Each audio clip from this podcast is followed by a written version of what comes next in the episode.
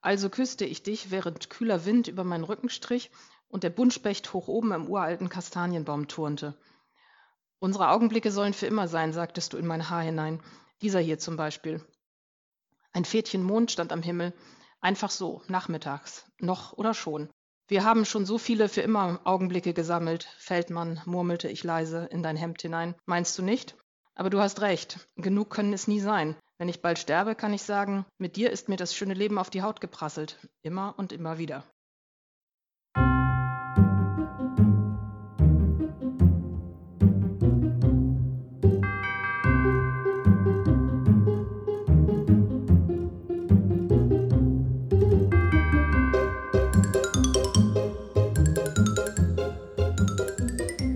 Warum sind wir hier? Um Spaß zu haben, zu lachen, zu spielen und zu schreiben.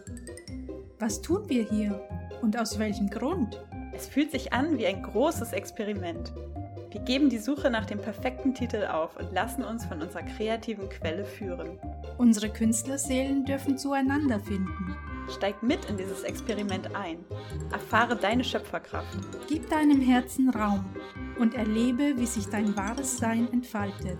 Herzlich willkommen bei Titel gesucht, dem Podcast für schreibende Künstlerseelen.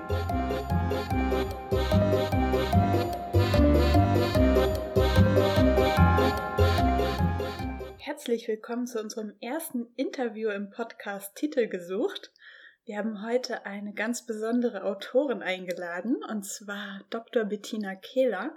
Sie ist Inhaberin und Geschäftsführerin der Privcom Datenschutz GmbH in Hamburg und da als Datenschutzbeauftragte tätig.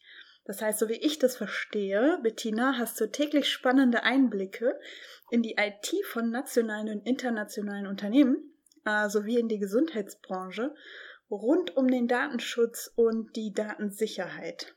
Das heißt, ähm, ja, also natürlich sprechen wir heute übers Schreiben und über die Kreativität, aber vielleicht magst du uns noch kurz erzählen, was du genau machst. Ja, also ich habe ja ursprünglich mal Jura studiert und dann habe ich vier Jahre lang Politik gemacht, weil ich auch ähm, nicht so richtig wusste, wohin jetzt eigentlich. Ja, also wenn die Leute mich fragen, was ich beruflich mache, habe ich am Anfang immer gesagt Datenschutzberatung und dann waren immer sehr fragende Blicke ähm, die Antwort und die Gegenfrage, kann man von sowas leben? So und deswegen sage ich jetzt immer, man muss sich das vorstellen wie so eine Unternehmensberatung, nur mit dem Unterschied, dass das eben nicht so geht, wie man sich das so in der Regel vorstellt, wenn man das Stichwort Unternehmensberatung hört. Also, dass wir jetzt nicht den Unternehmen sagen, ja, wenn sie diese und jene Abteilung hier reduzieren, dann geht es ihnen wirtschaftlich bald besser oder wenn sie dieses und jenes Produkt aus dem Angebot nehmen, dann wird alles gut und so, sondern wir haben den Fokus tatsächlich auf Datenschutz und IT-Sicherheit. Das heißt, es gibt ja einfach gesetzliche Vorschriften, die Unternehmen einhalten müssen, wenn es um die Frage geht, was darf man machen mit den persönlichen Informationen anderer Leute. Das ist so wie die Straßenverkehrsordnung sagt, du darfst nicht bei Rot über die Ampel fahren oder du darfst nicht mehr als 50 in geschlossenen Ortschaften fahren mit dem Auto. Und wenn du es doch tust, dann gibt es Bußgeld. So. Also äh, mit dem Unterschied, dass das leider im Datenschutz und in der IT-Sicherheit Sicherheit nicht so ganz einfach funktioniert wie mit der roten Ampel, sondern da musst du dann eben immer je nach Umfeld gucken, wann ist denn die Ampel auf Rot? Nicht? Also was darf sein, was sind die Anforderungen für die spezielle Branche? Und da hat natürlich, sagen wir, ein kleines Reisebüro, was äh, jährlich so ein paar Kreuzfahrten vermittelt in die Karibik mit einem Kundenstamm von 350 Leuten, andere Anforderungen als ein internationaler Konzern, der Rüstungsgüter produziert. Oder ein Krankenhaus, was jedes Jahr zigtausende von Patienten hat mit den entsprechenden äh, äh, Gesundheitsdaten. Und da die Unternehmen das eben in der Regel nicht wissen, was sie machen sollen und dieses ganze Thema ja auch ein wahnsinnig angstbesetztes Thema ist, also ist immer die Vorstellung, entweder ich bin sofort mit einem Bein im Gefängnis oder mir wird alles geklaut an Daten, was ich habe, so etwa, ist das dann so unsere Aufgabe, da in diesem Dschungel Orientierung zu schaffen. Super spannend und ich kann mir vorstellen, das ist auch der Grund, dass du dir überlegt hast, ein Buch zu schreiben. Also einmal, um das eben noch besser zugänglich machen zu können und durch diesen Dschungel eben die Menschen noch ein bisschen leichter zu führen. Was hat dich da motiviert? Ich muss da vielleicht noch mal ein Stück zurückgehen. Ich hatte so um das Jahr 2009 herum, ähm, also ich habe die Geschäftsführung hier von der Briefcom Datenschutz ja schon Ende 2003 übernommen und da war meine zweite Tochter unterwegs und die erste war vier, die große Tochter und da war einfach nicht viel Platz für irgendwas, nicht? Da konnte ich nur die Firma so gerade eben am Leben Leben halten, sehen, dass ich davon leben kann und dass ich das irgendwie alles so in der Balance halte. Und um das Jahr 2009, 2010 herum, da wurde das langsam so ein kleines bisschen einfacher, also die äußeren Rahmenbedingungen. Und da hatte ich auch zum ersten Mal jemanden, der mir zu einer nennenswerten PR- und Öffentlichkeitsarbeit verholfen hat. Und da habe ich angefangen, dann auch den Blog zu schreiben, den es immer noch gibt und habe festgestellt, dass das Spaß macht, ähm, über diese Themen zu schreiben. Und gleichzeitig war da eben auch schon die Erfahrung, dass die Leute immer gesagt haben, boah, wir haben uns dieses ganze Thema ja furchtbar trocken und anspruchsvoll und langweilig vorgestellt. Aber wenn Sie das so erklären, Frau Kehler, ja, dann, äh, dann versteht man das ja nicht so. Also das war eine Rückmeldung, die ich ganz oft gekriegt habe. Also Vorträge habe ich da auch viel gehalten zu der Zeit, ähm, in so Mitarbeiterschulungen und so. Und dann habe ich im Laufe der Jahre immer mehr gedacht, ach, warum sollte ich da nicht was draus machen? Und dann habe ich eben auch mal geguckt. Also was sonst so veröffentlicht wird über Datenschutz, sind ja entweder immer so diese dystopischen Szenarien. Sie wollen alle unsere Daten und sie überwachen uns komplett, was ja auch stimmt äh, in, in weiten Teilen. Aber wenn man das dann so geballt kriegt, dann ist das ja schon so, hm, oder eben diese Variante Anwalt im Anzug erklärt die Paragraphen. Und das eine ist so wenig hilfreich wie das andere, also in der Praxis, in dem, was wir machen. Es hat sicherlich beides irgendwo seine Berechtigung, aber in unserer Praxis ist diese Herangehensweise nicht ähm, hilfreich. Und deswegen wusste ich lange Zeit nur, was ich nicht machen wollte. Also was ich nicht schreiben wollte. Ich wollte nicht so wahnsinnig seriös daherkommen. Davon abgesehen, dass mir das wahrscheinlich sowieso niemand irgendwie abgekauft hätte, so die Anwältin im Kostümnummer so. Ja, und dann habe ich gedacht, es muss muss doch einen Weg geben, darüber zu schreiben, dass das ein bisschen unterhaltsam wird und dass aber trotzdem klar wird, worum geht es eigentlich? Ne? Warum ist das eigentlich wichtig? Ja, und das habe ich dann jetzt irgendwann von einem halben Jahr oder so, ja, so ungefähr, habe ich das dann mal angefangen. Ich habe auch ein bisschen Recherche betrieben und habe nichts in der Art gefunden. Also ich glaube, so ein Buch, wie du es schreibst, gibt es einfach auch noch nicht. Und das finde ich ganz besonders wertvoll, weil ich glaube, dass wir echt an einem Punkt sind, wo wir das alle gut gebrauchen können niemand sich davor länger verstecken kann oder sollte. Und ja, sowohl im privaten Bereich als auch im beruflichen sich einfach äh, die Menschen langsam in einen entspannteren Umgang oder ein, auch einen kompetenteren Umgang mit Datenschutz und Datensicherheit und IT-Sicherheit begeben dürfen. Ja, das Problem ist ja, dass das so von so zwei solchen Polen bestimmt wird. Also ich sage immer, das ist die Datenschutzangst und die Datenschutzausrede. Ne? Also die Datenschutzangst ist so dieses, oh, wenn ich das nicht mache, dann bin ich gleich im Gefängnis. Und die Datenschutzausrede, das sind so diese Sachen, geht nicht wegen Datenschutz. Also das haben wir ja jetzt in der Pandemie auch ganz oft gehört. Immer wenn es gerade um Digitalisierung ging, dann hieß es immer, ah ja, das, das, das geht bestimmt nicht wegen Datenschutz so. Wo man nur sagen kann, doch, das Allermeiste, also das Allermeiste geht, wenn man es richtig gestaltet und richtig aufsetzt. Ne, so. Und das sollte zumindest ein Teil des Buches werden, also das auch auseinander zu sortieren und aufzuzeigen, äh, wie kann das gehen, dass man also weder Angst haben muss, noch das als Ausrede benutzen muss. Nicht so. Und ähm, dass irgendetwas nicht geht. Ja, also ob das was wird ähm, mit dem Buch, ehrlich gesagt, ich äh, habe da noch so meine Zweifel. Aber äh, es ist zumindest der Versuch, also der schon einigermaßen weit gediehene Versuch, diese Materie so aufzubereiten. Ne? Und äh, eben auch mit Beispielen, wie es gehen könnte. Ne? So. Ja, also ich finde, du bist da an einem ganz spannenden Punkt, auch in diesem Prozess der ja am Anfang, also aus dieser Initialidee heraus entsprungen ist und inzwischen, so wie ich es sehe, auch schon weit in die Kreativität greift. Ja, vielleicht magst du mal ein bisschen erzählen, wie auch so deine Erfahrung war beim Schreiben. Wie hast du angefangen? Was hat sich so entwickelt und wie schreibst du heute? Wie nimmst du dich als Autorin wahr? Ja, das ist eine gute Frage.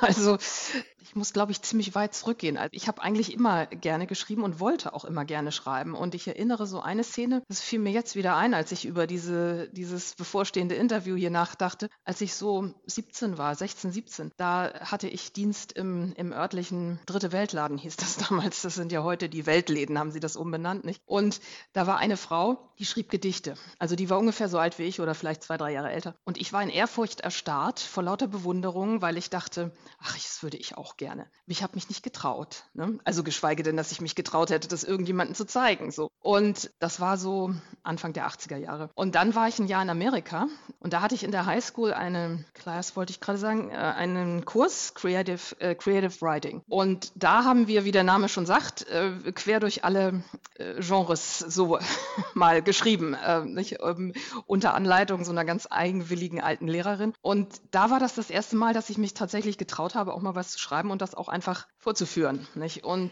das war wahrscheinlich erleichtert durch die andere Sprache, denke ich im Nachhinein, ne? weil das ja irgendwie eine Distanz gibt so und weil ich auch wusste, jeden Fehler hätte man mir sofort nachgesehen und weil ich wusste, die Bewunderung ist mir sowieso schon nein, das es nicht, das ist meine Interpretation jetzt später, nicht? Also das waren so die Anfänge und dann habe ich aber tatsächlich 20 Jahre auch nichts weitergeschrieben, weil ich es mir nach wie vor irgendwie nicht zugetraut habe. Also abgesehen jetzt von meiner Doktorarbeit, die ja auch ein Sachtext war in gewisser Weise und ich habe natürlich viel geschrieben aus beruflichen Gründen so. Das ist ja, ich meine, Jura ist ja nichts als, als Schreiben und Sprache. Ne? So. Und ich habe das auch sehr, sehr gern gemacht, das Studium, genau aus den Gründen. Aber was ich eigentlich schreiben wollte oder gerne geschrieben hätte, Gedichte, Prosatexte, irgendwas, das habe ich mich nicht getraut. Und das hat erst eingesetzt, als ich so um und bei 40 war. Da habe ich zweieinhalb Jahre eine Therapie gemacht, weil ich ähm, immer wieder äh, depressive Phasen hatte und einfach die Angst hatte, dass ich, wenn das schlimmer wird, ich meine Kinder nicht mehr würde versorgen können. Und als das abgeschlossen war, da hatte ich das Gefühl, ich habe ein ganz neues Leben. so.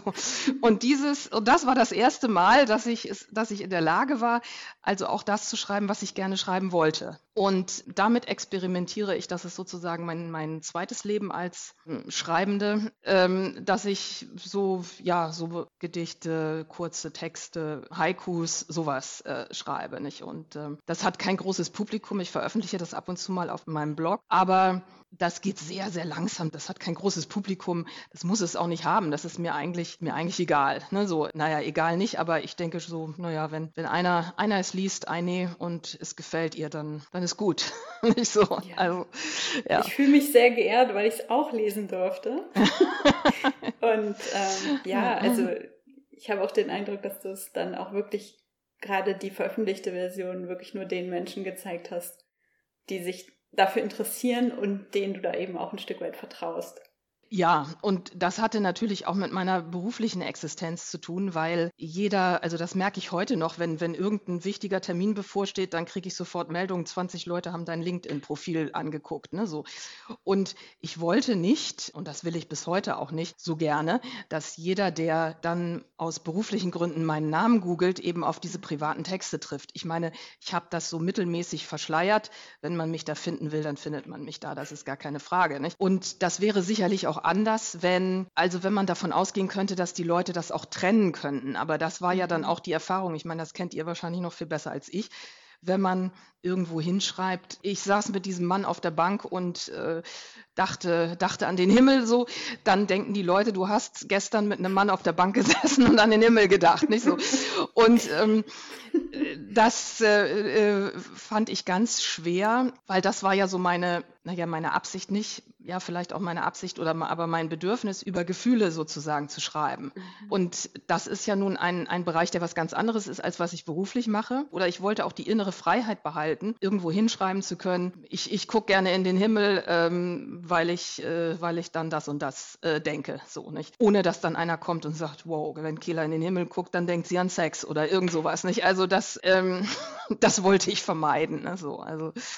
Ja, ich habe so den Eindruck, dass du auch mit diesem Sachbuchprojekt, dass es mehr ist als ein Sachbuch. Also, dass du darüber schon fast eine Brücke schlägst zwischen Gefühlen, das heißt ja auch wirklich Datenschutzangst, thematisierst du ja, und dem praktischen Alltag, in dem wir alle funktionieren wollen. Und in dem man eben, wenn man deinen Namen googelt, keine privaten, prosaischen Texte findet, sondern eben das, was du äh, beruflich anbietest. Und äh, genau das ist eben, was mich so fasziniert an diesem Buchprojekt. Also, dass du da einfach diese beiden Welten zusammenbringst und es eben auch mit Humor und auch sehr menschlich eben machst. Und ich glaube, das ist das einfach, was, was wir alle brauchen. Ja, und das ist gleichzeitig aber eben auch das, was das so schwierig macht, ne? weil ich einerseits bin ich da sehr überzeugt davon, dass das genau so gehört oder gehören sollte. Und andererseits ist dann immer so eine kleine Stimme irgendwo, die sagt, ja, und was ist dann, wenn du dann nicht mehr ernst genommen wirst als Beraterin, wenn du solche, wenn du sowas geschrieben hast? Wobei ich glaube, dass das weitgehend unbegründet eigentlich ist, weil ich habe diese viele Erfahrungen jetzt und das nehmen die Leute, die, die nehmen mich so, wie ich bin. Nicht? Und die meisten nehmen mich auch gerade deswegen, weil ich so berate, wie ich das tue, ne? oder weil ich so arbeite, wie ich arbeite. Nicht so. Also insofern ist das, ja, ist das nichts, was ich ernsthaft befürchten müsste wahrscheinlich. Aber der Schritt, auch mit sowas Geschriebenem rauszugehen, ist, fand ich schon in den Blogtexten immer so ein, ja, immer so ein bisschen so. hm. Und äh, das würde natürlich, wie gesagt, vorausgesetzt, ich komme damit so weiter, wie ich mir das vorstelle, würde das das natürlich nochmal verstärken auch. Ne? Was wäre denn dein Traum? Also wenn es jetzt genau so funktioniert, wie du es gerade beschrieben hast und es einfach so auch angenommen wird, wie sieht denn dein ideales Szenario aus? Sowohl was das Buch angeht, als auch dein Wirken und dein Schreiben und ja, vielleicht auch dein deine berufliche Weiterentwicklung? Ja, ich finde ja, es werden, also in dem Umfeld, in dem ich da zu tun habe, finde ich immer, dass zu wenig Geschichten erzählt werden. Also, also das wäre der Wunsch oder was ich jetzt auch schon immer versucht habe. Also die, die Formalia, das, was du natürlich brauchst. Ne? Ähm, du musst ja den Leuten ganz klar sagen, wenn sie das nicht machen, dann kann das passieren. Weil sonst bin ich irgendwann auch in der Haftung dafür. Ne? Wenn ich denen sage, naja, dann schiebt mal die Daten in die USA, macht nichts. So. Also dann äh, kann man mir das am Ende auch vorwerfen. Nicht? Also das ist immer so ein, so ein Balanceakt, dass ich den Leuten sehr formal kommen muss. Aber ich finde, dass man vieles von dem auch abfangen könnte, indem man ja Geschichten erzählt und sagt, das und das ist das Szenario, ne? das und das kann passieren. Und wenn man das mit realen Menschen verbinden kann oder mit Geschichten, die sich so oder so ähnlich zugetragen haben, dann hat das eine ganz andere Wirkung. Und das wäre sozusagen der Traum, wenn sich die Wirkung verstärken könnte dadurch. Wie sieht denn dein Alltag aus als Schreibende und wie hat er sich entwickelt in den letzten Monaten? Ja, der entwickelt sich immer noch. Also in der Vergangenheit habe ich, da ich ja auch seit meine Kinder vier und acht waren, alleinerziehend war, habe ich das sozusagen immer dem eng getakteten Alltag irgendwie abgetrotzt. So die Zeit zum Schreiben und auch die Zeit, die es halt braucht dafür. Und jetzt ist es so, dass meine jüngere Tochter, die jetzt fast 18 ist ähm, und nächstes Jahr Abitur macht, die ist ausgezogen und meine große Tochter ist noch da, aber die studiert und die ist eben auch sehr eigenständig. Ja, so dass ich jetzt einfach auch unerwartet Zeit habe nicht? und auf einmal abends da sitze und denke, oh, es ist sieben, keiner will was von mir, keiner braucht jetzt noch irgendwie äh, eine Erklärung fürs äh, französische Gérondive oder eine Erklärung der alten griechischen Philosophentexte oder weiß der Teufel. Also was dann immer noch so war, abseits von ähm, Abendessen, Kochen, Wäsche machen, gucken, ob die Schuhe noch passen und alles, was eben da so dranhängt, nicht an so einem, an so einem Alltag. Und natürlich eben eben der Frage, was, was steht morgen auf Arbeit an. Aber im Moment ist es noch so ein bisschen so, dass ich noch so gar nicht so richtig weiß, wie, wie, wie ich das eigentlich nutzen soll. Also wie ich das äh, ausnutzen soll, um ja zu so einer Kontinuität auch irgendwie zu kommen. Ne? Dass mhm. das nicht mehr so wie in der Vergangenheit einfach nur immer so mal sporadisch stattfindet, sondern auf einer regelmäßigen Basis. Ne? Aber das hoffe ich, dass sich das dahin dann entwickelt. Ne? Ja, du hast vorhin von deinen kreativen Texten erzählt. Ja. Und ähm, da, da geht bei mir natürlich immer das Herz auf so. Und ich habe irgendwoher gehört, dass du heute ja ein Treble mitgebracht hast. Stimmt, da war ja da was. Ich mega neugierig. ja, ich habe erstaunlicherweise habe ich sogar zwei geschrieben. Es zahlt sich immer aus, irgendwie einen Haufen unfertiger Texte irgendwo liegen zu haben, habe ich festgestellt bei der Gelegenheit. Ja, ich glaube, wir nehmen den hier, weil der passt eigentlich auch zum Thema.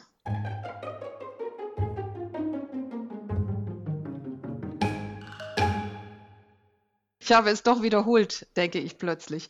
Ungewollt. Dennoch ist es jetzt zu spät. Es ist unfair, nicht wahr? All die unendliche Liebe, all die Mühe, so viele Jahre die durchwachten Nächte und Geschichten, die nie enden. Das Gefühl, nur Fehler gemacht zu haben und vielleicht doch wieder nicht. Elende Zweifel. Nun packen wir die schlafwarme Bettwäsche als letztes in den Karton, dann ist sie fort. Die Zeit ist ein Mückenstich im Weltall, die ein Klavier hinterlässt. Zurück bleiben meine Tränen in einem leeren Zimmer. Zurück bleibt die Hoffnung. Es wird weitergehen, aber anders. Es wird gut, aber anders gut. Wow. Wow. Deswegen sage ich, das passt, schließt gerade an, an, die, an die Zukunft. Mhm. Ähm, so. Ja, das berührt mich wirklich ganz tief und ich kann mir vorstellen, dass das in einem juristischen Alltag wenig Platz findet. Ja, zumal die Erfahrung ist, wenn du irgendwie als Frau in so einem Beratungskontext Gefühle zeigst, das habe ich äh, ganz oft erlebt, dann kommt sofort dieses, warum sind Sie jetzt so emotional, Frau Kieler? Ja, also emotional, das ist dann immer der Vorwurf. Und wo ich dann sage, ich bin gar nicht emotional, mich ärgert das und ich stelle das fest, dass mich das ärgert. So, ne? Also da merkst du, wie, wie so mit zweierlei Maß gemessen wird. Oder zickig ist dann auch. Also das, das kriege ich dann nicht direkt zu hören, aber also ein Mann, der klare Ansagen macht irgendwo, der ist durchsetzungsstark, der ist, ne, der ist ein Macher, so. Und wenn ich das mache, dann kriege ich unsachlich. Unsachlich heißt es dann immer, ne? Seien Sie nicht so unsachlich. Und das würde im Zweifelsfall dann, glaube ich, auch befördert. Also diese Einschätzung. So, und deswegen möchte ich diese Ebenen, soweit es halt geht, getrennt halten. Ja, danke, dass du das mit uns teilst und mit unseren Hörerinnen und Hörern. Ja, und auf der anderen Seite denke ich dann auch, warum nicht? Also eigentlich ist es jetzt auch mal an der Zeit. Ja, und du hattest ja vorhin auch gefragt nach der Zukunft so, ne? Und das wäre eigentlich auch so ein bisschen so mein Wunsch für die Zukunft. Ich kann mir noch vieles vorstellen, was ich schreiben möchte, ne? Und das vielleicht auch noch zu machen dann. Nicht? Also wenn ich jetzt wieder mehr Freiraum habe, ne? so. Ob es also nun sowas ist oder ob es, ob es Sachtexte sind, also wie gesagt, völlig egal. Mhm. Ich kann mir relativ viele Themen auch noch vorstellen. Also. Was du erzählst, zeigt für mich ja irgendwie auch wieder, dass das auch so ein Bereich ist, wo, wo noch zu wenige Frauen unterwegs sind. Also so schätze ich das jedenfalls ein, deiner Erzählung nach. Und ich glaube, dass das halt gerade die Verbindung herzustellen und es eben nicht mehr getrennt zu halten, dass das das große Thema ist und die große Aufgabe von uns Frauen in dieser jetzigen Zeit vor allem auch. Mm. Ja, also das, das ist richtig. Ich habe eigentlich immer mit Männern zu tun. Das ist so.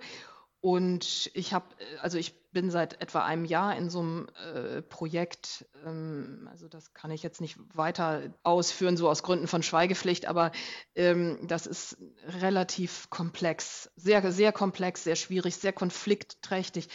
Und da sind auf allen Ebenen eigentlich immer nur Männer. Und wenn dann irgendwas ist, dann kommt also sehr schnell dieser Vorwurf, seien Sie nicht so emotional oder Sie sind undiplomatisch. Ne, so.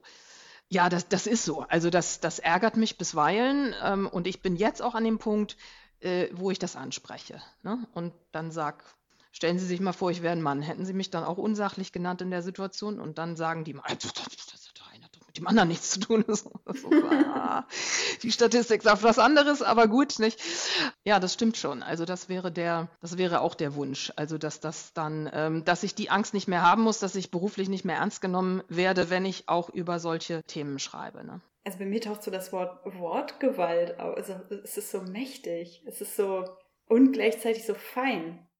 Also ich finde es interessant, wie du kombinierst dieses Kraftvolle mit diesem ganz ganz Feinen. Es ist äh, für mich sehr einmalig, diese Kombination. Hm, absolut berührend, ja.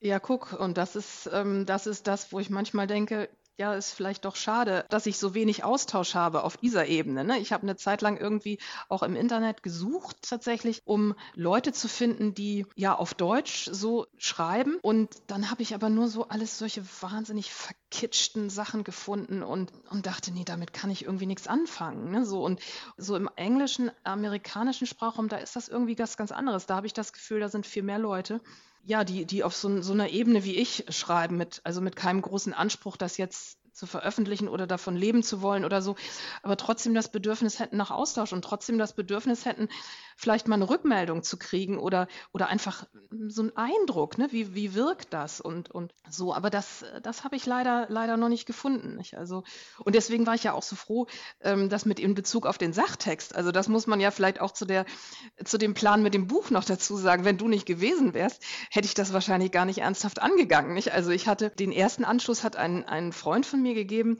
der äh, auch schreibt, also hauptberuflich und der, zu dem ich gesagt habe, ich habe schon ein Inhaltsverzeichnis, habe ich mir so aus Spaß gesagt. Und dann hat er gesagt, naja, also wenn du schon Inhaltsverzeichnis hast, um, dann ist ja das Buch sozusagen schon geschrieben. Nicht so. Und dann dachte ich, okay, interessante Perspektive. Nicht? Also, so. Und dann habe ich das also ein bisschen ernsthafter ausgearbeitet. Dann hatte ich, glaube ich, eine Einleitung geschrieben und dann dachte ich, okay, das wäre doch jetzt mal was für Nadine. Also ich, ich brauchte mal irgendwie, ich, ich war so ein bisschen in so einem luftleeren Raum, dass ich dachte, ich weiß gar nicht, ob diese Idee überhaupt irgendwas taugt. Ne? So. Und dann kam ja von dir so eine überaus positive Rückmeldung und dann dachte ich, eigentlich ist Nadine ja befangen. so, soll ich ihr das glauben? Dein persönlicher Fan. ja, dann habe ich gedacht, soll ich ihr das glauben? Und dann habe ich gesagt, naja gut, also sie ist Profi und wenn auch nur die Hälfte davon stimmt, was sie sagt, dann hat das ja vielleicht eine Perspektive, nicht so? Ja, und das, das war eben genau das, was ich brauchte, ne? Und was ich glaube auch, was, was jede von uns braucht, die irgendwie halbwegs ambitioniert schreiben will, so, so ein Austausch, nicht? Und ich hatte das am Anfang, hatte ich das mit dem, ähm, ich sage mal, das war mein PR-Berater, aber das war eigentlich ein, auch ein sehr, sehr enger Freund, der aber gestorben ist vor vier Jahren. Der war sehr schwer krank und und mit dem hatte ich also auch immer diesen Austausch. Und ähm, bevor er so krank wurde, hatte der als PR-Berater in Krisenkommunikation gearbeitet. Nicht? Und der hatte also ein sehr feines Gefühl für, ja, was muss man wie sagen und was muss man wie ausdrücken, was kommt wie an und so nicht. Aber seit der nicht mehr da ist, also fehlt mir sowas. Und deswegen war ich auch so froh, dass, ja, dass sich das mit unserer Zusammenarbeit ergeben hat. Ne? Wow. Ja, also es ist einfach unglaublich, wie sehr die Selbstwahrnehmung von der Fremdwahrnehmung entfernt sein kann. Also ja, ich bin total befangen, ich bin sowieso dein Fan und trotzdem glaube ich, habe ich da so ein ja so ein bisschen ähm, objektiveren Anteil auch in mir, äh, der dir schon ganz ehrlich Feedback gegeben hätte, wenn ich das für gar nicht zukunftsfähig gehalten hätte. Oder aber ich finde diese Kombination einfach so genial und ich glaube wirklich einfach aus dem, was gesellschaftlich gerade passiert, dass du da einfach einen enormen Bedarf triffst oder bedienst. Also, dass wir das, jetzt mal ganz weit formuliert, dass wir das wirklich brauchen. Mm. Und dazu kommt eben noch deine persönliche Kreativität, die sich da so entfalten darf und die du jetzt eben auch hier mit in unseren Podcast bringst, wo Nadja und ich ja auch so ein bisschen hoffen, dass viele Menschen, die eben auch so sehr ja sehr, sehr wollen und ähm, da Spaß dran haben zu schreiben und es vielleicht auch mal jemandem zu zeigen, aber sich das einfach in dem Leben noch nicht verwirklichen lässt, dass du denen jetzt eben auch ein Stück weit Vorbild sein kannst. Ja, das wäre schön. Also das wäre sehr schön, wenn das gelingen würde, weil ich denke, es ist eigentlich nie zu spät, ne? Oder es ist naja, es ist zu spät, wenn man tot ist, aber ansonsten, ansonsten nicht. Ne? Und ähm, ich hätte das eigentlich auch nicht gedacht, dass sich das noch so entwickeln würde. Ne? Aber ja, also ich finde es sehr mutig und ähm, allein, dass es mutig ist, ist ja schon total verrückt. Also in was für einer Welt leben wir, dass das das Schönste, dass wir uns vorstellen können, dass wir unseren Träumen folgen, mutig sein muss. Ja, und da spielen eben auch diese Sachen ineinander, nicht? Ich meine, ich habe ja angefangen mit der Beratung, da war, wie gesagt, mein großes Kind drei und meine kleine Tochter war, war auf dem Weg. Und ich habe viele Jahre das einfach verschwiegen. Ich musste dann pünktlich um halb drei, drei alles fallen lassen und in den Kindergarten und die abholen. Und ich habe dann nicht gesagt, ich muss jetzt meine, meine Tochter vom Kindergarten abholen, sondern ich habe gesagt, ich habe jetzt ähm, Termine. So, das ist heute, glaube ich, schon anders in Teilen.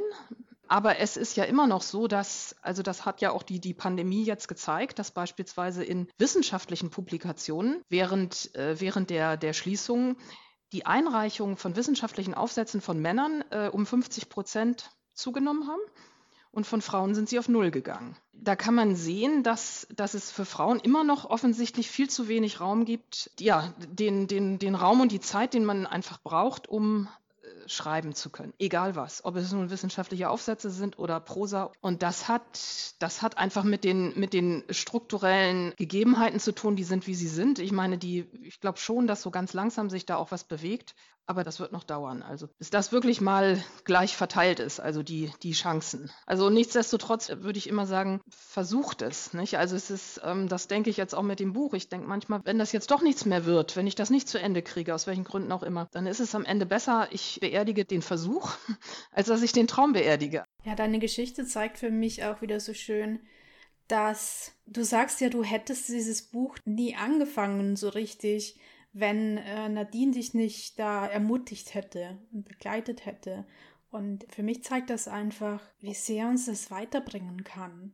Wenn wir einfach uns diesen Austausch holen, ja, einfach jemanden, der uns begleitet und den wir fragen können, hey, lies das doch mal durch und sag mir ganz ehrlich, was du davon hältst. Ja, weil das oft einfach so eine, so eine Ermutigung ist, so eine Bestärkung dann auch, wo du dann merkst, so, ich habe mich ganz anders eingeschätzt.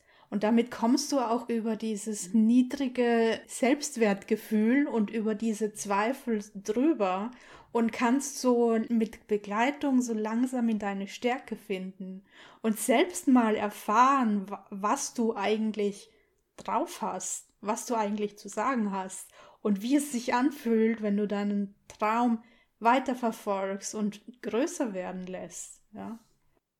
Ja, äh, unbedingt, ja. Ja, und ich meine, wir kannten uns ja durchaus auch schon eine ganze Weile und hatten auch schon zusammen gearbeitet, also in Bezug auf die Blogtexte, nicht? Also ich konnte ja schon, also trotz dieser, ja, sie ist befangen Geschichte, wus wusste ich ja also, dass du weißt, was du tust und äh, eben da sozusagen äh, Profi bist. Und die verblüffende Erkenntnis war ja auch, dass ich so durch deine ganzen Tipps und Hinweise und so, ja, dass das auf einmal voranging, obwohl ich eigentlich gar nicht damit gerechnet hatte. Also oder wie soll ich sagen? Also es ist schwer zu beschreiben. also was mir auffällt, das ist halt so interessant, ist, dass es auch so eine Riesendiskrepanz gibt zwischen, du schreibst etwas für deinen Blog beruflich und ähm, was ja auch ein Sachtext ist, aber eben nochmal ganz anders auch akzeptiert wird in der Welt. Also du bekommst ja entweder direktes Feedback oder es gehört einfach zum Marketing dazu oder zur PR. Ähm, und zwischen der anderen Variante, ich bin jetzt Autorin und ich schreibe ein Buch und ich schreibe da auch vielleicht etwas in Geschichtsform. Ähm, und auf einmal fühlt sich das ganz anders an, obwohl es eventuell sogar in die gleiche Richtung geht. Und das finde ich so faszinierend. ja, stimmt. Ja. Wenig das bisher noch belohnt wird oder anerkannt ist und wie, wie wichtig es dann ist, jemanden zu finden, der einen da wie es bei mir ja mit Nadja wiederum auch so war. ja, da schließt ähm, sich der ähm, Kreis. Ne? Ja. genau, so ja. diese eine Person, ja. die die Initialzündung sozusagen begleitet. Und auf einmal ist es okay, dass du zum Beispiel auch noch nichts veröffentlicht hast und dich trotzdem schon mal als Autorin fühlst. Mhm. Weil früher war es bei mir immer so, okay, ich bin erst Autorin, wenn ich mein erstes Buch veröffentlicht habe, bis ich gemerkt habe, na ja, in der Zeit, in der ich mein erstes Buch schreibe, bin ich ja auch schon Autorin. Und das ist ja bei dir genau so. Wenn du als Juristin sozialisiert bist, dann bist du ja sehr darauf gepolt, auf die Präzision von Argumenten. Und da muss wirklich alles passen, weil alles diskutierbar ist, angreifbar ist. So, jedes Argument kann gedreht werden und gegen dich gedreht werden und so. Ne? Und für dieses Projekt, für dieses Buchprojekt jetzt musste ich das sozusagen erst einmal komplett über den Haufen werfen. Und diese Herangehensweise, diese stringente Argumentation, hier kommt A, dann kommt B, dann kommt C, äh, das ist ja auch das, was die Blogtexte durchzieht. Nicht? Und ich habe auch in der Vergangenheit also nur Sachen veröffentlicht, die ich mindestens dreimal irgendwie gründlich überlegt hatte. Und äh, mich davon frei zu machen, das hat eben deine Begleitung dann auch bewirkt, weil du ja auch irgendwann gesagt hast, erstmal alles aufschreiben. Reihenfolge ist egal. Reihenfolge kann später kommen. Zusammenhang kann auch später kommen. Also, also Stimmt, ähm, das muss sehr merkwürdig gewesen sein. ja, wobei ich dachte, Versuch macht klug, ne? Also wie der Norddeutsche sagt, so ähm, ja, also aber das, das machst du halt auch nur, wenn du eben ein Gegenüber hast, dem du vertraust. Ne? Sonst hätte ich ja so, so ja, hast du sonst noch gute Ideen, also so, nicht? Aber ähm, so, so kann das ja wohl nicht gehen. So, aber das, äh, genau, das, das hat's gebracht. Ja. Und ähm, das mag auch meine Wahrnehmung sein. Korrigiere mich bitte, wenn es Quatsch ist. Aber ich hatte den Eindruck, dass dadurch, dass du dich eben auch ja geöffnet hast, dieser, ja, die Reihenfolge ist erstmal egal, Mentalität, ich schreibe erstmal alles auf, ähm, dass es dadurch auch wieder vielleicht mehr Möglichkeiten gab, mehr, mehr Freiraum, ähm, auch den Rest deines Lebens vielleicht mit mehr Freiheit zu gestalten und mehr, mehr Sicherheit in dir sozusagen mit in die anderen Bereiche wieder mit reinzunehmen, anstatt es eben verstecken zu müssen, so wie früher vielleicht. Ja, weil sozusagen dieser Abschnitt allein verantwortlich für zwei kleine oder nicht so kleine Kinder. Und du bist ja länger verantwortlich, als sich der gemeine Mensch das so vorstellt, nicht? Also bevor ich Kinder hatte, da habe ich auch gedacht, da hatte ich eine Freundin im Studium, hatte ich eine Freundin, die hatte eine sechs-, siebenjährige Tochter damals. Und ich weiß noch, wie überrascht ich war, weil ich dachte, naja, wenn die dann laufen und alleine essen können und so, dann ist doch alles gut, nicht? Also, aber was auch in dem Alter noch irgendwie an Zuwendung so und, und nötig war, nicht? Und das zieht sich ja bis weit ins Teenageralter so. Aber ähm, das stimmt schon. Also, dass die Möglichkeit, was auszuprobieren, die mache ich jetzt erstmal mit dem Schreiben. Also diesen Freiraum, den das jetzt gibt und der die Möglichkeit gibt, was auszuprobieren. Und ich denke, früher oder später wird das dann auch ähm, sich auf, auf andere Sachen noch übertragen. Ne? Einfach nochmal Sachen machen, die ich vorher eben nicht gemacht habe. Ne? So. Mhm. Sei es, weil ich sie mich nicht getraut habe oder sei es, weil, äh, weil es einfach nicht den Raum und die Zeit dafür gab. Und umgekehrt vielleicht auch. Also das, ähm, wie gesagt, das habe ich ja irgendwann vorhin auch schon gesagt, dass ich gern, dass ich viele Ideen hätte, über die ich noch schreiben wollen würde auch. Ne? Magst du auch noch deinen zweiten Drabble teilen?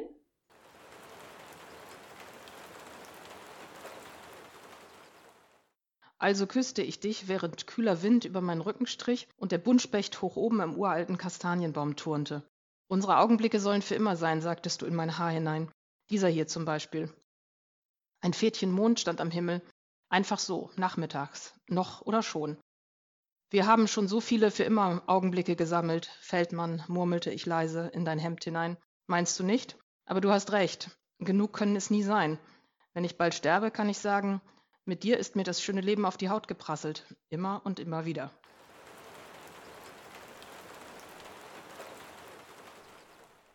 Wow.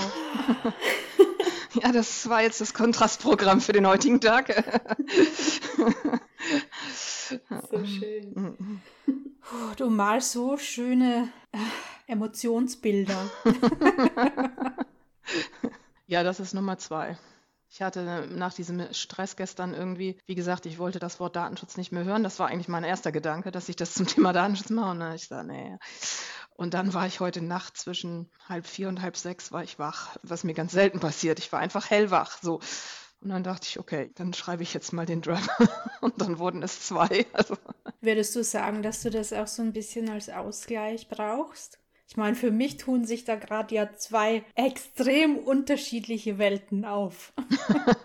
ich habe ja anfangs gesagt, dass ich eigentlich mich erst zu schreiben getraut habe, nachdem ich diese Therapie gemacht hatte. Und da habe ich zweieinhalb Jahre meines Lebens, das hört sich absurd an, aber so ist es, ich habe zweieinhalb Jahre damit verbracht, überhaupt zu lernen, meine Gefühle wahrzunehmen, meine eigenen. Das ist ja, glaube ich, ein Phänomen, was in meiner Generation, also meine Eltern sind Kinder gewesen im Krieg. Und das ist, glaube ich, etwas, was bei Menschen meiner Generation ganz oft vorkommt, dass einfach so eine Gefühlsebene einfach nicht, nicht stattgefunden hat, nicht wirklich. Also ich meine, ich hatte als Kind nichts auszustehen, keine Gewalt, kein Alkoholismus, keine psychischen Krankheiten, nichts. Und trotzdem ging es in meiner Familie so in gewisser Weise herrschte da so eine gewisse Gefühlsarmut, sagen wir mal so, nicht?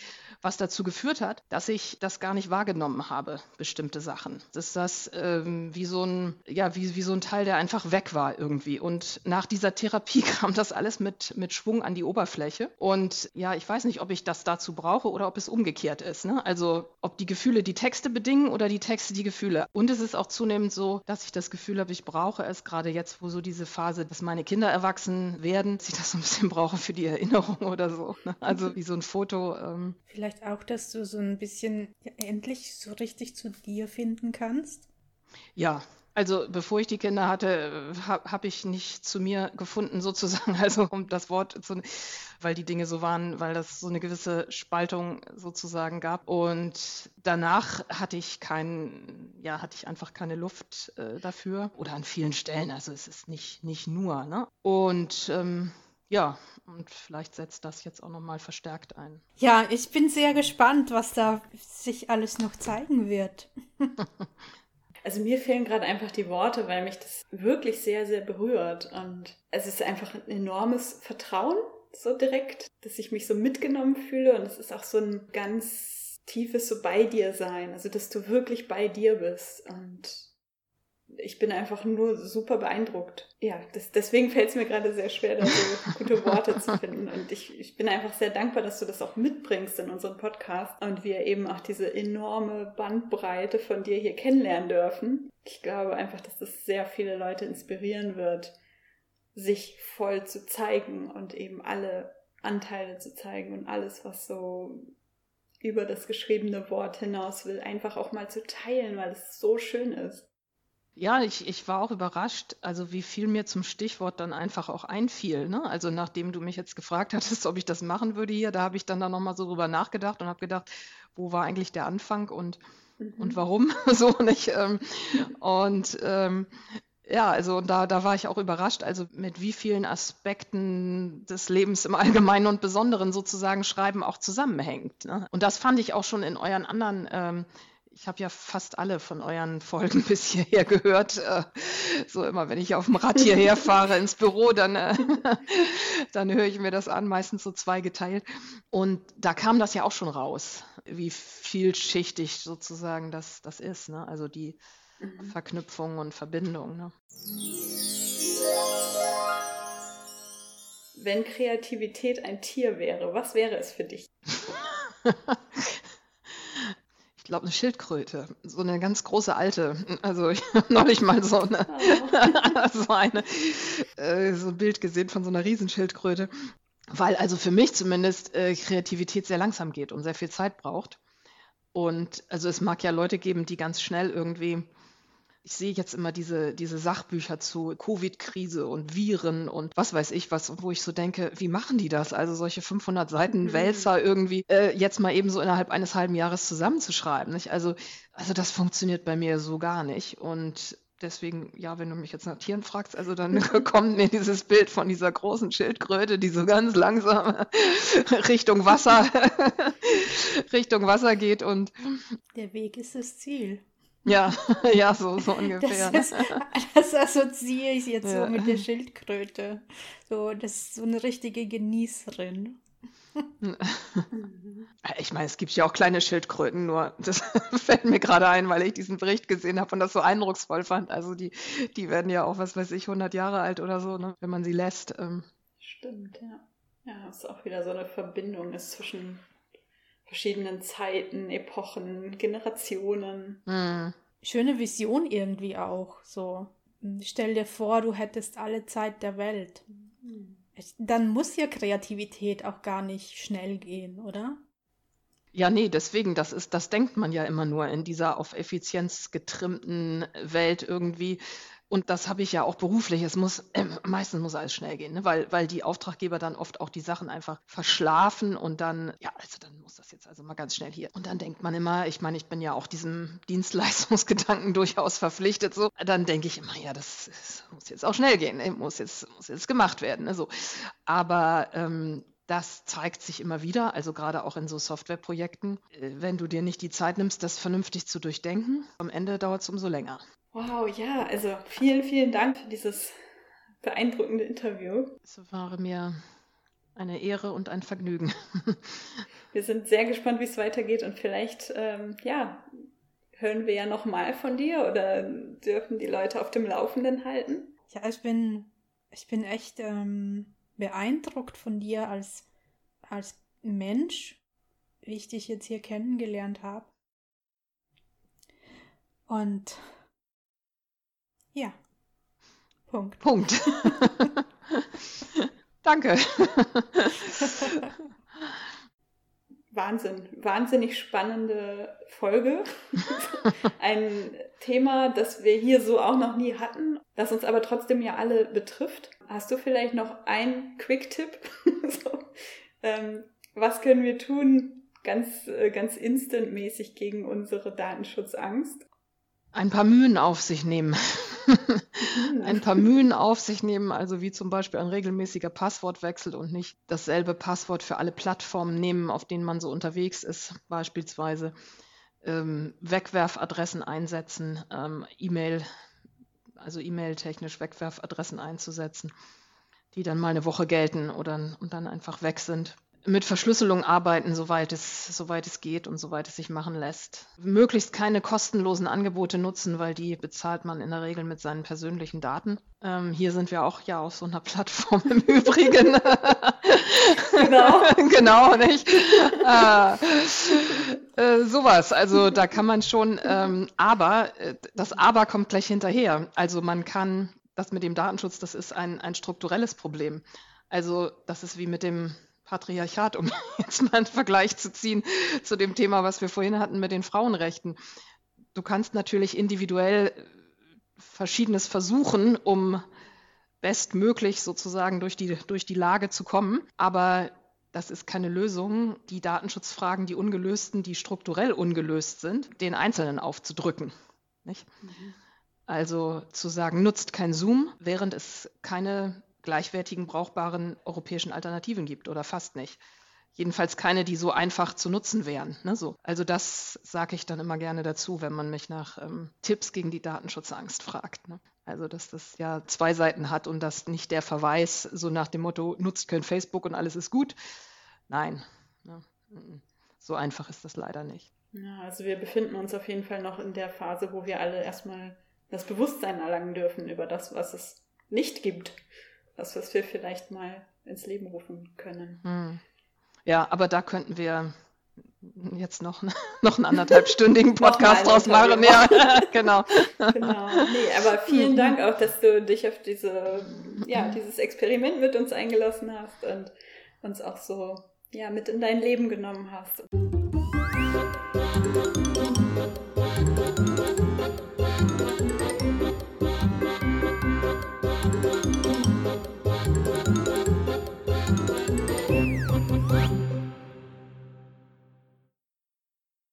Ja, das war unser Interview mit Bettina Kehler. Wenn ihr Lust habt, mit ihr Kontakt aufzunehmen und euch auszutauschen zu euren und ihren Texten, schreibt uns gerne eine E-Mail an podcast.titel-gesucht.com. Ihr findet auf Patreon in der nächsten Woche auch noch unveröffentlichtes Material aus diesem Interview. Haben wir euch noch ein paar besondere kleine Schmankerl aufbewahrt, die wir nächste Woche veröffentlichen werden. Also wenn ihr Lust habt, uns auf Patreon zu unterstützen, äh, macht das gerne. Und da findet ihr natürlich auch die Drabbles. Ähm, und in Zukunft werden wir die Drabbles sogar schon vor der jeweiligen Folge veröffentlichen. Das heißt, es lohnt sich jetzt noch mehr für euch, uns auf Patreon zu unterstützen.